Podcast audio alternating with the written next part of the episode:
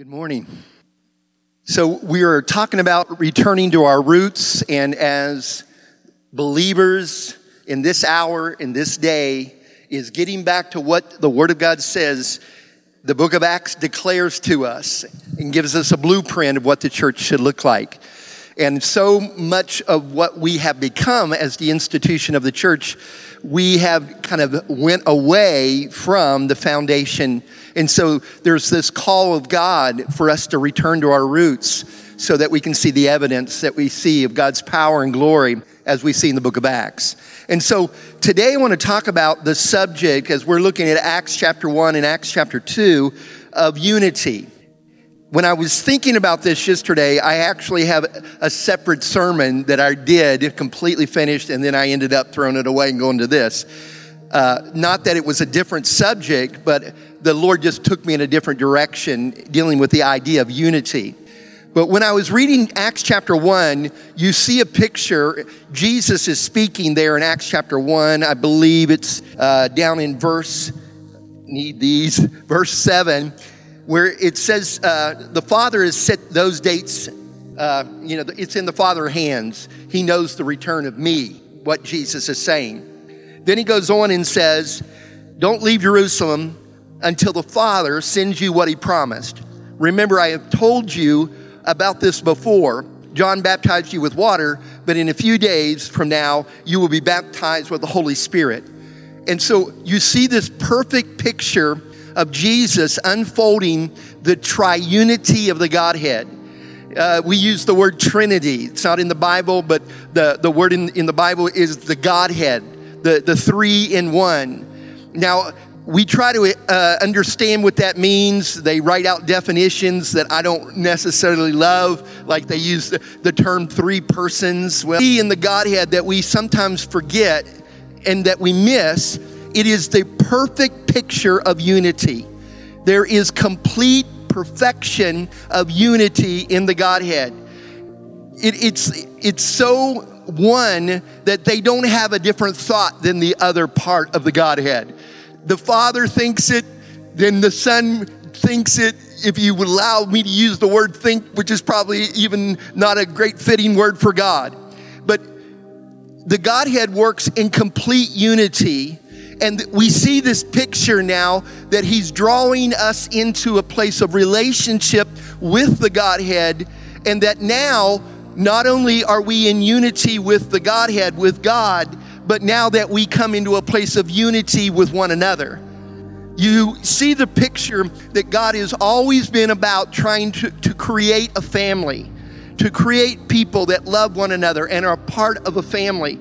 We see this kind of unfolding revelation from the very beginning of creation that leads all the way up to a man named Abraham, who God made a covenant with him. A, a covenant relationship with God was first revealed to us through our father Abraham has many sons, right? Okay. Some of you like, I don't have no idea what you're doing. But anyway, but so we have this perfect relationship now that's being created in covenant, God with man. And that He is wanting to bring us to a place of family. So then you see that the, the revelation continued and grew to the nation of Israel, were the people of God, the family of God. Uh, you know, they were a people that were set aside to be in relationship with God. And then we see this completely come and unfold in the new covenant when, when the new covenant was not just with, you know, stone and not just with words, but was but the, the very blood of Jesus Christ established it for us. And now because of us having our faith in the work of the blood of Christ, we belong and we come into community and we come into family. And it's a real big deal. It is an eternal big deal.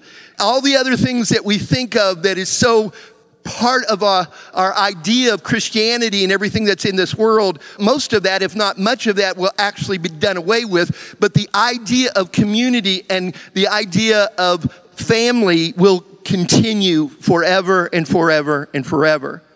God created us to desire and to need community. I was thinking about that uh, even in the concept uh, of unity. Unity doesn't mean that I compromise. I still have to have the foundation of the Word of God. But what brings us together in community is that everything is centered around Jesus. We're not in community because, you know, some of you hate to watch football and some of you love to watch football and you want to watch the playoffs today. Some of you, you know, like to hunt or fish or shop or what. Those are things that we enjoy doing, but those are not the things that bring us together. We come together in all of our uniqueness and differences, but we come together uh, focused around this one centerpiece that Jesus Christ causes us to belong. And this is so important for us to understand that, you know, there, there's this need that's in us to have and be a part of community. I was thinking about this in the concept of even revival breaking out in the book of Acts. It was when they were together in one accord. They, they, had, they had things in common. They were, they were in community together. And then in that place of community, there is the, the revelation of Jesus. And then from that, I'm having computer problems, forgive me. So from that, see, I shouldn't have to rely on this. You need to just take the book and the word and yeah. So, but, uh, bless this computer in Jesus' name. I, uh, let's see. Okay, so Acts chapter 1, verse 14, they were, they were all together in one accord and they were devoting themselves with a purpose to have prayer. And that's a place of relationship. We talked about prayer a couple weeks ago. And then in Acts chapter 2, we see that when the day of Pentecost came, they were together in one place. They were together. The word is a, a word of connectivity of unity, of fellowship, and they were together in one place. And there the Holy Spirit was poured out. And there, if you would, the church began. Jesus said, It's going to happen, it's going to come. And so we see the revelation of the Father, then Jesus the Son, and then he said, I'm one with the Father. There's unity with me and the Father, but I'm going to go away. And it's good for you that I go away because when I go away, I'm going to send another like unto myself in the same perfect representation of me, Jesus was saying. And that representation is the Holy Spirit. And now the Holy Spirit no longer, because the blood of Jesus, covers us and cleanses us. The Holy Spirit doesn't just come and set on us and let us have a good time at church, but the Holy Spirit now lives inside of you, and you have the, if you would, the DNA of God that's living inside of your life. And it connects you to Him, to the Godhead, but it also connects you to one another. That's why a lot of times you'll hear, uh, you'll even say something like, I don't know them, but I just have a sneaky feeling they're a believer. Why, why is that? Because the Holy Spirit's inside of them. And there's something that is you sense in this camaraderie, you know, this connectivity that comes in that place of the Holy Spirit. And so, what is, I think this is, this subject has to be dived into in a very deep way because I feel like when you meet people in your day to day, out, we were just talking about this a little bit before service, but people are so lonely. People feel like they don't belong anywhere. They, they have done everything, and I believe, you know, call me a conspiracy theorist, whatever. I believe there's been an intentionality of the enemy and the systems of the Antichrist in the world that has, you know, caused people to be splintered and not be together, not be in relationship. And, and things even got worse because, you know, from COVID time, and we can argue and get you know, all that kind of stuff about that. But I'm just saying it, the result of it was that people became even more and more isolated. Uh, as you, as some of you know, we've talked about this with the statistics going on in the, in the country right now. At least, at the very least, 45% of the people did not come back to church after COVID was over. And it's, it's a permanent mark. And so the enemy has, you know, has divided everything. People are so isolated, alone. A lot of that, I think, it, it moves into depression, the, the suicide rate, all those things that are going on. And what people don't realize is that they were created to belong. They were created for community. They were created by God and for God, according to Colossians. And so, in, in that, there's got to be something that goes beyond us just having, oh yeah, unity, unity. Let's have another sermon on unity. No, we got to go beyond that and understand that God wants us to belong to community. It's essential. It remind me a lot uh, during COVID when they would have multimillionaire actors and actors get on and say, "We're all in the same boat together," or something like that. I'm going like, "Well, your boat's a yacht, and, my, and, I, and I, I'm out here in my dinghy here trying to paddle around, so we are not in the same boat." And and so everything that could possibly the enemy could do to bring us to a point of there is a I don't think I, I, I can overemphasize this. Some of you may not see this, but there is a crisis of isolation and loneliness that's going on in our nation right now. And, and the reality is a lot of times we, like a lot of men, for instance, will join groups, secret society groups, you know, you know what I'm talking about. And, and we are pretty, you know, upset and say, well, they're, they're joining the Freemason or whatever. Do you have, understand that a lot of the reason why men, even specifically men, but women and men, that they do things that we say, why would they join this secret society or this group? It's because they want to belong to something. There is a need inside of them to belong and, and whether that comes from military things even uh, a lot of times when you know once a marine always a marine because they if you're a cowboys fan you know sorry if you are or if yeah or you know or you're a steelers fan or something but you gravitate to saying i identify with that you know when I have, you know, a couple Steelers jerseys, but the reality is it doesn't make me a, a, person that could go play football on Sunday. It doesn't. Just because I put, so we identify with things that we really, it, it's more something almost made up in our mind. But the reality is, God, go to the next slide. God wants to bring us into a place of the community of the believers and that we understand how important this is. We need to do life together. We need to love one another. We need to have fellowship with one another. There, the reality, even, is that we live in a world right now that this word community is a kind of a buzzword that's going around. People use this term, you know, community very frequently, you know, uh, or they use words like a village or something like that. But the reality is that community used to be, in our nation, used to be centered around the body of Christ. It used to be the church. Now, I know that some of you say, well, some of that could be religious and everything, but the reality is we have backed slowly you know, away from that more and more so that the center of life for the believer, listen, for the believer in America is no longer the church.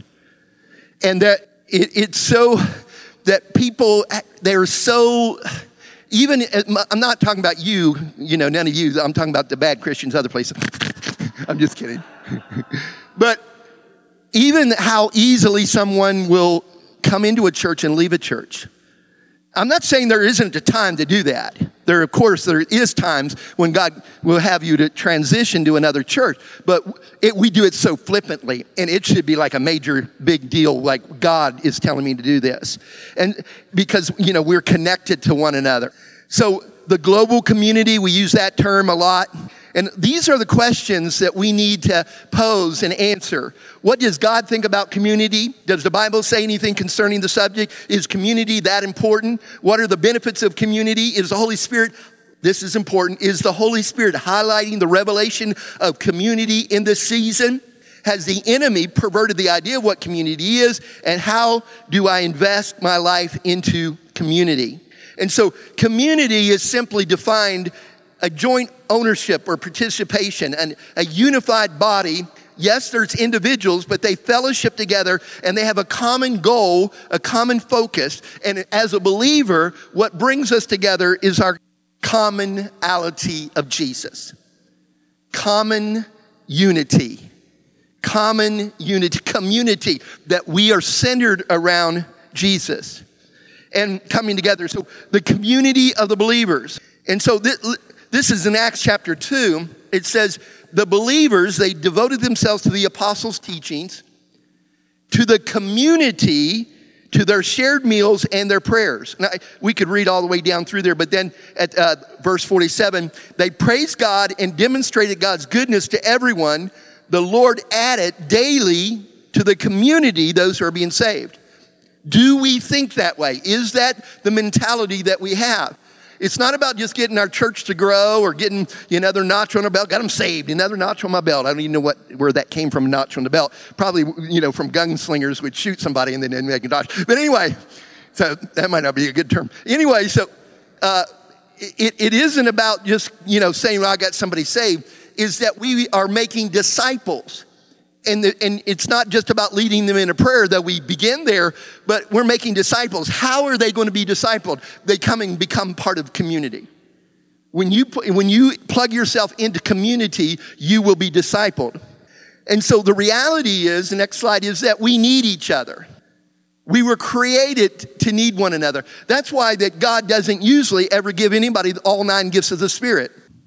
I mean, did you say, you know, I know somebody will bring up somebody, well, what about, I'm saying that normally that God gives as he wills, according to 1 Corinthians 12. Why? Because I need the gift that you have in your life. And you need the gift that I have in my life. And when we bring our gifts together, we, we need one another, and God he does not, as much as we think that God wants us to be independent, He doesn't. He wants us to be codependent, not codependent in like a bad way. You know what I mean? I know what codependency classes you can take, but, but that we need one another and that we were created to need, to need one another. Hebrews chapter 10, verse 24. And let us consider how to uh, stimulate one another to love and good deeds See, that's what we we come together because we encourage one another. Sometimes we irritate one another, right? But the reality is that sometimes God even wants people around you that irritate you because He's dealing with something in your life. So that we need one another, we gain from one another, we glean from one another. And look what verse 25 says. This is very important. Not forsaking our own assembling together, as is the habit of some. The habit of what? Some that are not coming together. They're not assembling together. Let's just put it in, a you know, plain old hillbilly term. They're not going to church. And I know that a lot of people say, well, you don't have to go to church to be a Christian. Well, how many know we, we about wore that one out? that one don't fly very well with me anymore. And, I understand what you mean when you say that, but the reality is you were created to assemble. You were, in that, that assembling doesn't, it's not just you, well, I've set my butt on the pew today. No, that we are assembling, that we are coming together as one people, giving one voice unto the Lord, and we walk in a place of unity, that it's in the midst of that place as we unify and we pray together and we believe together and we worship together and we fight for one another and we're there for one another, that it's in the midst of that kind of environment of unity that God says, I can pour out my spirit there. Psalms 133. How good and pleasant it is when the, when the brethren, I learned it in the King James, sorry.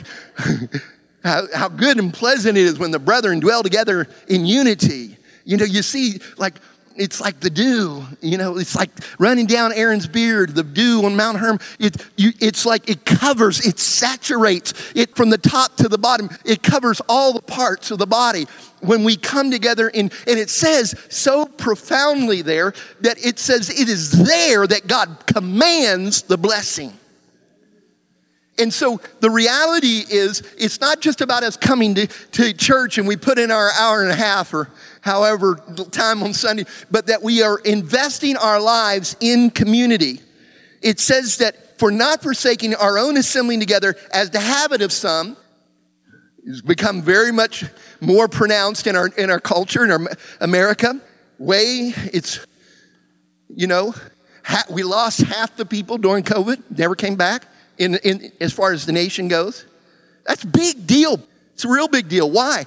Because things are about ready to get really difficult in the world around us. Uh, some of you are saying it's already there. I understand. But and so in the in that time of crisis and difficulty, we're going to need the strength that we only will have together. I'm, I know that some of you won't agree with this, but there are certain things that God will only do in a corporate setting. I believe that with all my heart. There is things that God will do in an individual setting, and I need that, and I need alone time with God. All that's really important. But there's certain things God will only do in a corporate setting. And when we come together, that's why we pray together, because we're praying corporately. One will put a thousand, two, ten thousand. There's an exponential amount of the, the anointing that increases just because of the fact that we come together in unity in the last part of that verse, I'll get through this verse, and, but encouraging one another all the more as you see the day uh, drawing near. What does that mean? The, the, as we're getting closer and closer towards the coming of the Lord, could be even possible that it's this generation. Or, you know, maybe at least my, my grandchildren's generation, that the return of Jesus Christ will happen and the Bible is very clear that we need to make the priority of coming together as God's people more and more important to it as we get closer to the coming of Jesus. And so we need each other. We need each other. As each part does its own special work, it helps the other parts grow so that the whole body is healthy and growing and full of love. That's in Ephesians. You give your part, I give my part. And, and we grow together and so, number one is this why is it so hard being a part of community? Being a part of community doesn't mean you just go to church, it means that you're in relationship with one another. One of the things that is uh, beginning to, to change in American culture, just now is changing, is that most Christians now are not looking for the mega church to go to. Why? Because often in, in a mega setting, you're not having relationship. Now you can, but often you don't. So what we're going to see is we're going to see communities Sometimes we even get away from the talking about a church, but that we're building community together, that in that community that we are loving one another, praying for one another, we're learning and discipling, we're, uh, we're eating the word of God up, and we are adding to the community as often as we can possibly add to the community, not because it's about a church number, it's about somebody coming and joining the family and coming into relationship. And so relationships are difficult. Why, why, you know, why, why isn't this easy? Because relationships are not easy. How many of you have been married for a while? It's not easy. It takes work. It takes effort. Endeavoring, I love that, you know, Paul wrote and he said, endeavoring to, to the, the bonds of the Spirit, to the unity of the Spirit. The word endeavoring there is a word in the Greek, it means as hard work. Relationships are going to cost you. A lot of Christians nowadays don't want to pay what it costs to build relationship. No, uh, number three, when you have relationships, that means you're loving and that means you can get hurt. It requires you to see things from other people's perspectives. I understand the foundation is Word of God. I'm not changing that. But some people didn't grow up exactly like you, and sometimes we make some things sacred that aren't. The next one is it reveals immaturity. When I have to build relationship and walk in relationship, it, it reveals the immaturity in our lives, in my life. That sometimes I don't want to see it. So the best thing is to not have any relationships. I don't have to see that. Uh, Satan hates unity. He hates community. And it will require us to walk in humility constantly. It's hard to walk in community when you're arrogant and filled with pride. Second thing, why, why do Christians quit community? Why do they quit church? And these are just some of the reasons I feel like God gave me. One, you don't see the true benefit in it. Number two, you don't want leadership or accountability. That's a rough one, isn't it?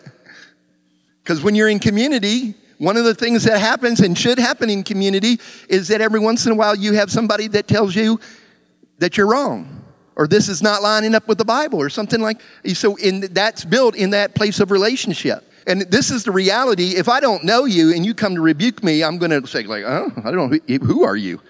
But if you're if I know you love me and you're walking with me in you're in relationship with me, then I, if you have something that you see, I want you to tell me. I really do, and that should be the reality of community. Uh, how about this one? You've seen uh, leaders fall. I mean, how many seen leaders fall? It's a mess, isn't it? creates a mess. I was just, uh, I was just with a patient in uh, Weston this, this week, and her, um, her son died. And she, I went to do kind of like a pastoral house call with her, and I asked her, I said, you know, do you go to church? She had been going to the same church for years and years. And then I said, you know, can do you mind me asking why your pastor's not here? And then she said, you don't want to know. And I knew what that meant. And then she told me the story. And so a lot of you have been through some bad experiences in church, and it just really says, like, you know, is it worth it? Uh, some people quit community because Jesus is not really the focus. They got hurt, or it can even be because you don't want to face the truth. And number three, and this is the last one, is do I have contempt for the community of believers? It was 24 years ago now that I was uh, pastoring in North Idaho. We were in the middle of a building program, and, and but God was really dealing stuff in my heart, in my life. And all of a sudden, you ever read a verse, and then next thing you know, you just felt like you got, you read it a hundred times. And I was reading 1 Corinthians chapter 11, verse 22, and it says, Or do you despise the church? Paul write, he's writing that, do you despise the church? And I'm reading this, and it wasn't a good moment for me because I just, the Lord just confronted me. He says, You know, you have a love hate relationship with the church. I'm going, like, that's the devil. Get behind me, Satan, in Jesus' name. But it, it was the Lord. And what the Lord was revealing is some things in my heart of things I'd been through. Um, you know, uh, just as a pastor's kid, some of the things that I went through as, as a kid. And my dad had a moral failing in 1980, and then all the, the ramifications of what that meant in my own life. And all of a sudden, friends weren't allowed to come and play with me anymore. And all you just, you at 10 year old, you can't comprehend these things, but you begin to realize the baggage that you're carrying. And I, I, one of the, the uh, things that they would always ask me when I was a kid was, Are you going to be a preacher like your daddy when you grow up? They would say that to me all the time. And my smart mouth would always say, No, I, I don't want to be poor. so I had all these judgments and everything that were inside of me. And then, you know, the next thing you know, God calls me to, to ministry and I'm pastoring and everything. And I'm, God's doing great things in the church we're at. We're growing, we're in a building program. And right in the middle of that, God says, You despise the church. That was rough. It was, I mean, it, I had to, and the Lord made me confess it that next Sunday when I preached. I preached on this verse. And the Lord, I really believe this, and I just want to take the moment. Lord, in every area of our heart where we have been hurt and wounded by and in the church, God, would you heal us? We don't want to carry that.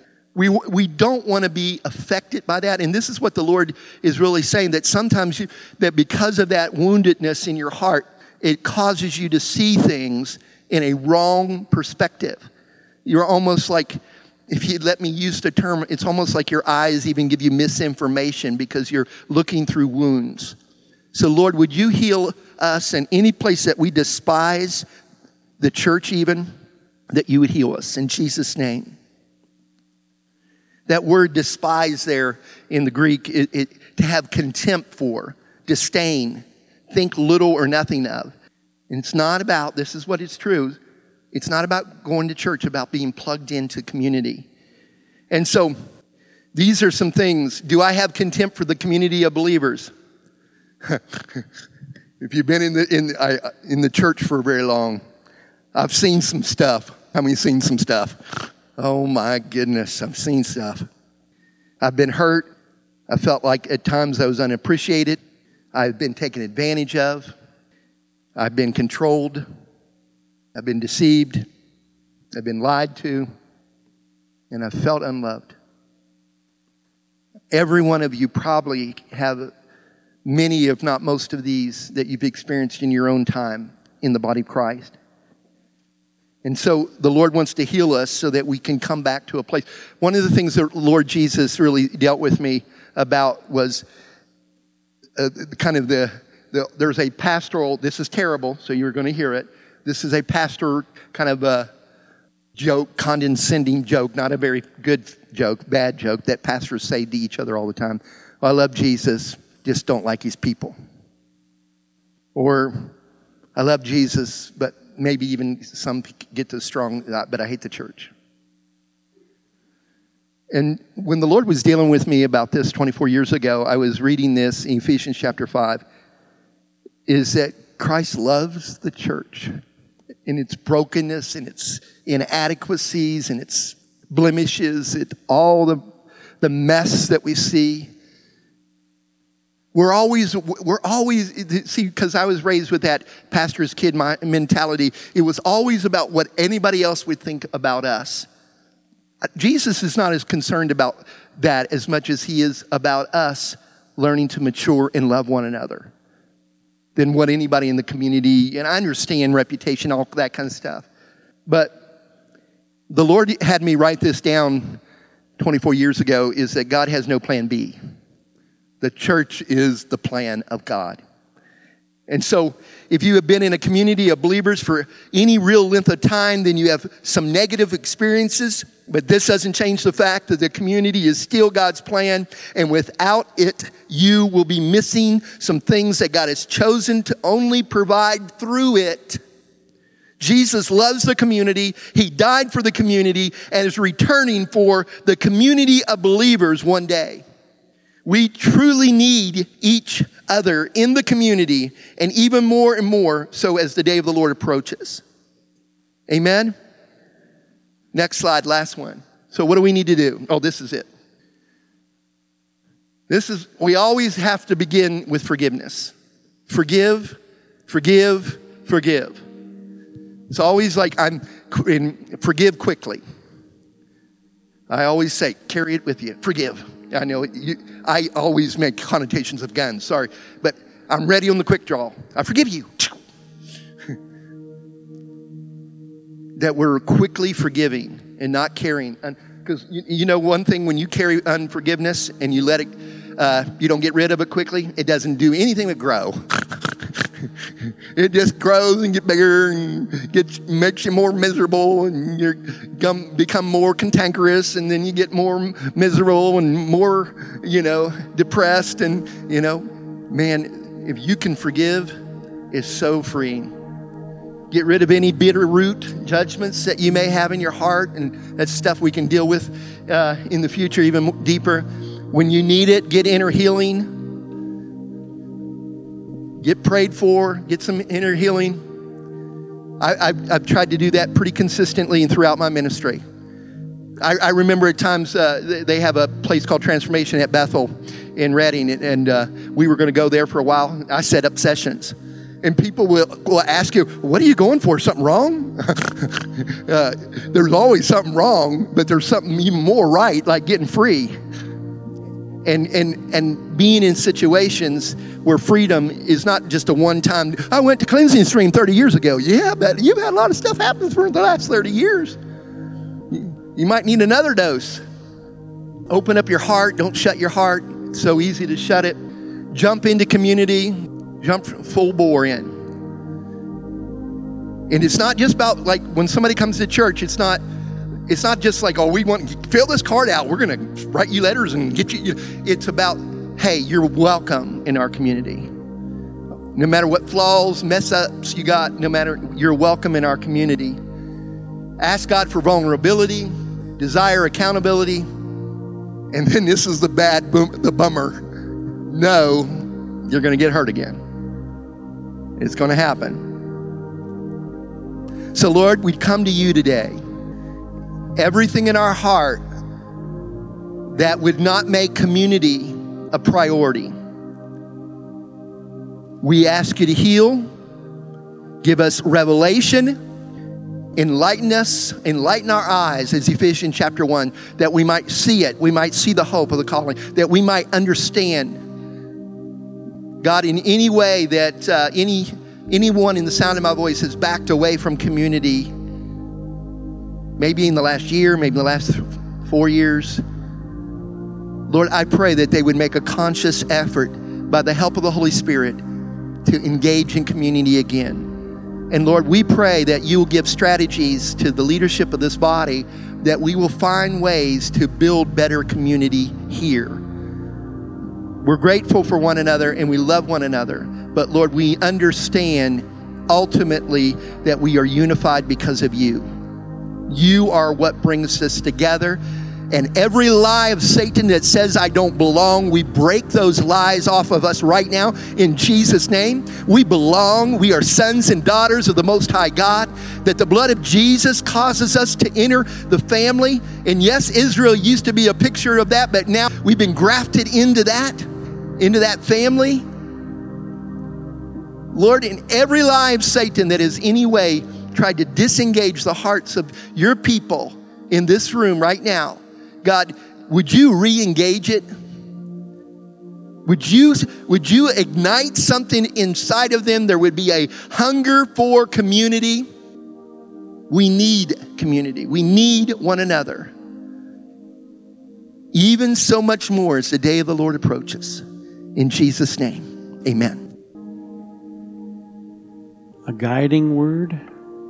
This has been a guiding word, a directive. It's also an exposing word and a healing word. The disappointments that many have carried, the Lord took all of those griefs and sorrows upon himself. That's why we love him so much. I'm going to ask, in addition to this, I can't really add anything because it's so complete.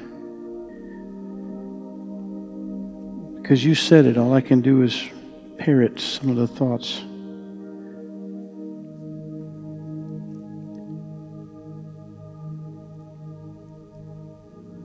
Let's just determine that we will, we will be humble.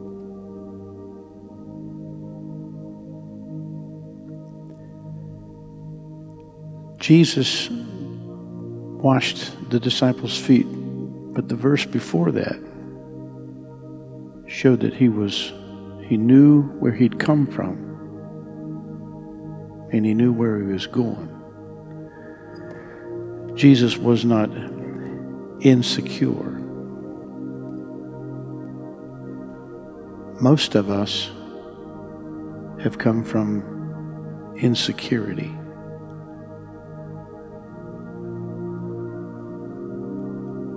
We have fears we deal with. We have vulnerabilities. We declare that you have room to grow and resources to help. Heather and I had a talk the other day. We said, you know, we wish we'd have been as mature back then as we are now.